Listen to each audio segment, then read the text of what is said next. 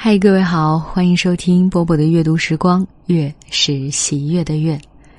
今天给大家读的作品来自于龙应台，一九六四。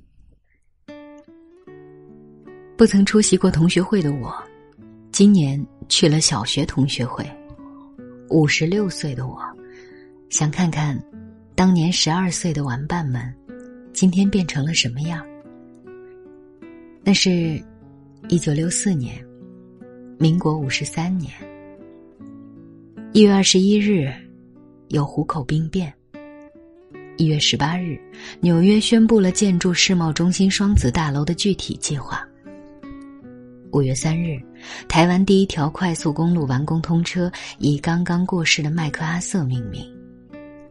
六月十二日，曼德拉被判无期徒刑，受审时。他在法庭上演讲：“我愿从容就义。”十月一日，世界第一条高铁东京大阪间的新干线开始通车，同时奥运会第一次在亚洲举办，东京面对国际。十月五日，六十四个东德人利用挖掘的地道逃亡西德。十月十六日，中国第一次试爆原子弹成功。十二月十日，马丁·路德·金得到诺贝尔和平奖。十二月十一日，切格瓦拉在联合国发表演讲。那一年，我们十二岁。我们的父亲们平均寿命是六十四岁，母亲们是六十九岁。乡下孩子的世界，单纯而美好。学校外面有野溪，被浓密的热带植物沿岸覆盖。莓果的香甜气息混在空气里，令人充满莫名的幸福感。溪水清澈如许，赤足其中，低头便可见透明的细虾和黑油油的蝌蚪在石头间游走。羽毛艳丽的大鸟在蓊郁的树丛里忽隐忽现，发出老而神秘的叫声。野草粘在头发里，带着一身泥土气，提着鞋，裤脚半卷，走进学校。先远远儿看见教室外一排凤凰木，在七月的暑气里，满树红花，一片斑斓。蝉开始鸣起。进入教室坐下，国语老师慢悠悠的教诗。念诗时，他晃着脑袋，就像古时候的书院山长。他谈做人的道理，因为那是个有座右铭的时代。我们的书桌都有一张透明的玻璃。玻璃下面压着对自己的提醒、勉励、期许。我们的日记本里，每隔几页就有一张人生格言语录。作文课常常会碰到的题目是“我的座右铭”，助人为快乐之本，要怎么收获便怎么耕耘。罗马不是一天造成的，有质有量有多文意义。我知故我在，人生有如钓鱼，一竿在手，希望无穷。天行健，君子以自强不息。今日事，今日毕。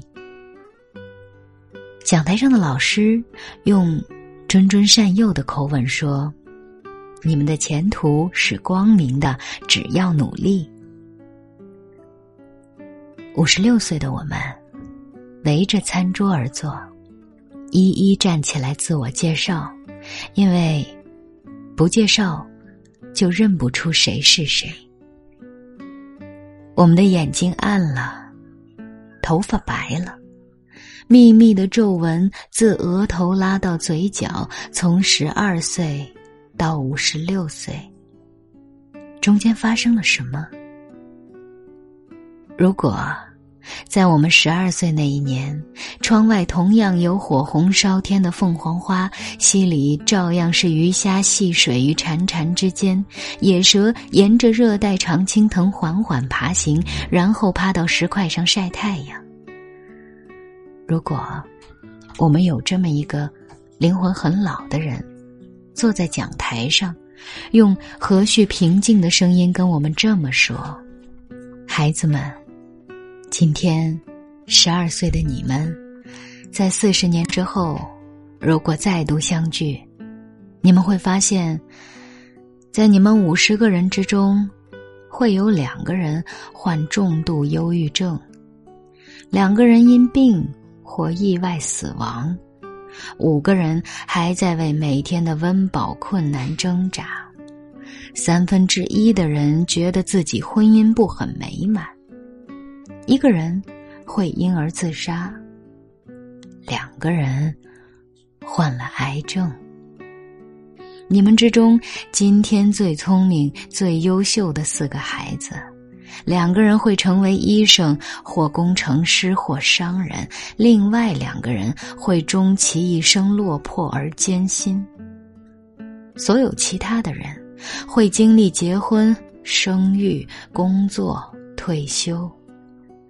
人生由淡淡的悲伤和淡淡的幸福组成，在小小的期待、偶尔的兴奋和沉默的失望中过每一天，然后带着一种想说却说不来的懂，做最后的转身离开。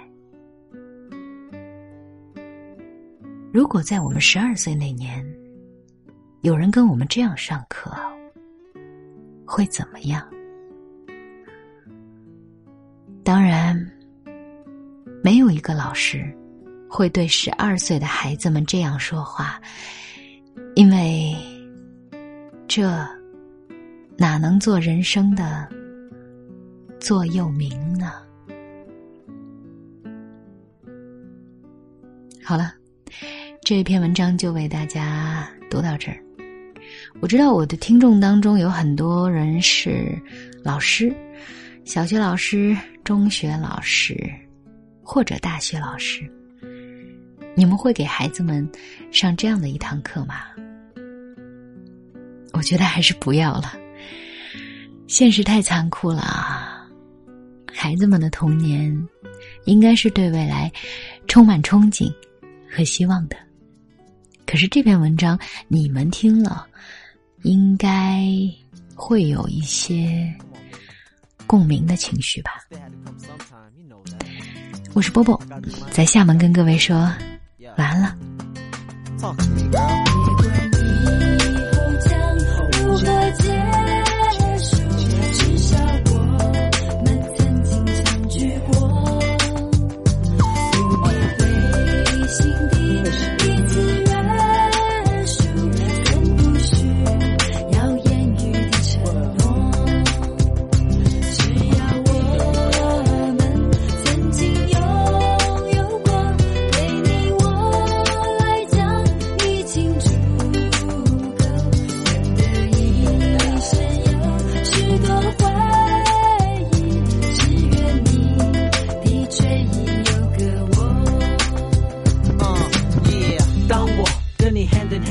在这条空走廊，我知道我们的方向不一样。And when 四目交接是我一次，想着是不是我们的最后一次？时间在不知不觉中一点一滴飞逝。现在你是否能听见我的歌词？我以为我们会看到永远，可是永远没来。It's so hard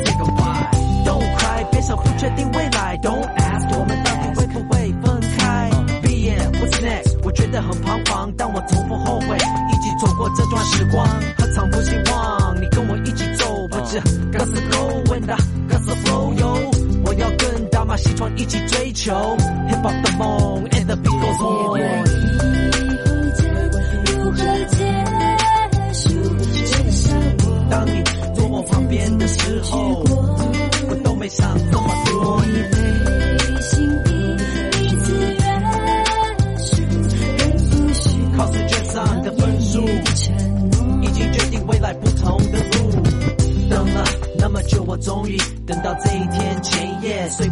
因为今天要毕业心情 happy to be graduating 但是也觉得有点空虚。Baby you and me 这条路到哪里去？唯一不会忘记你我的爱情方程式但是铁定会忘记我的数学老师。But you can't agree with me?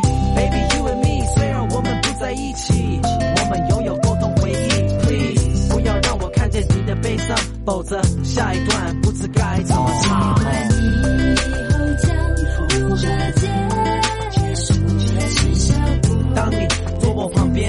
时候，我都没想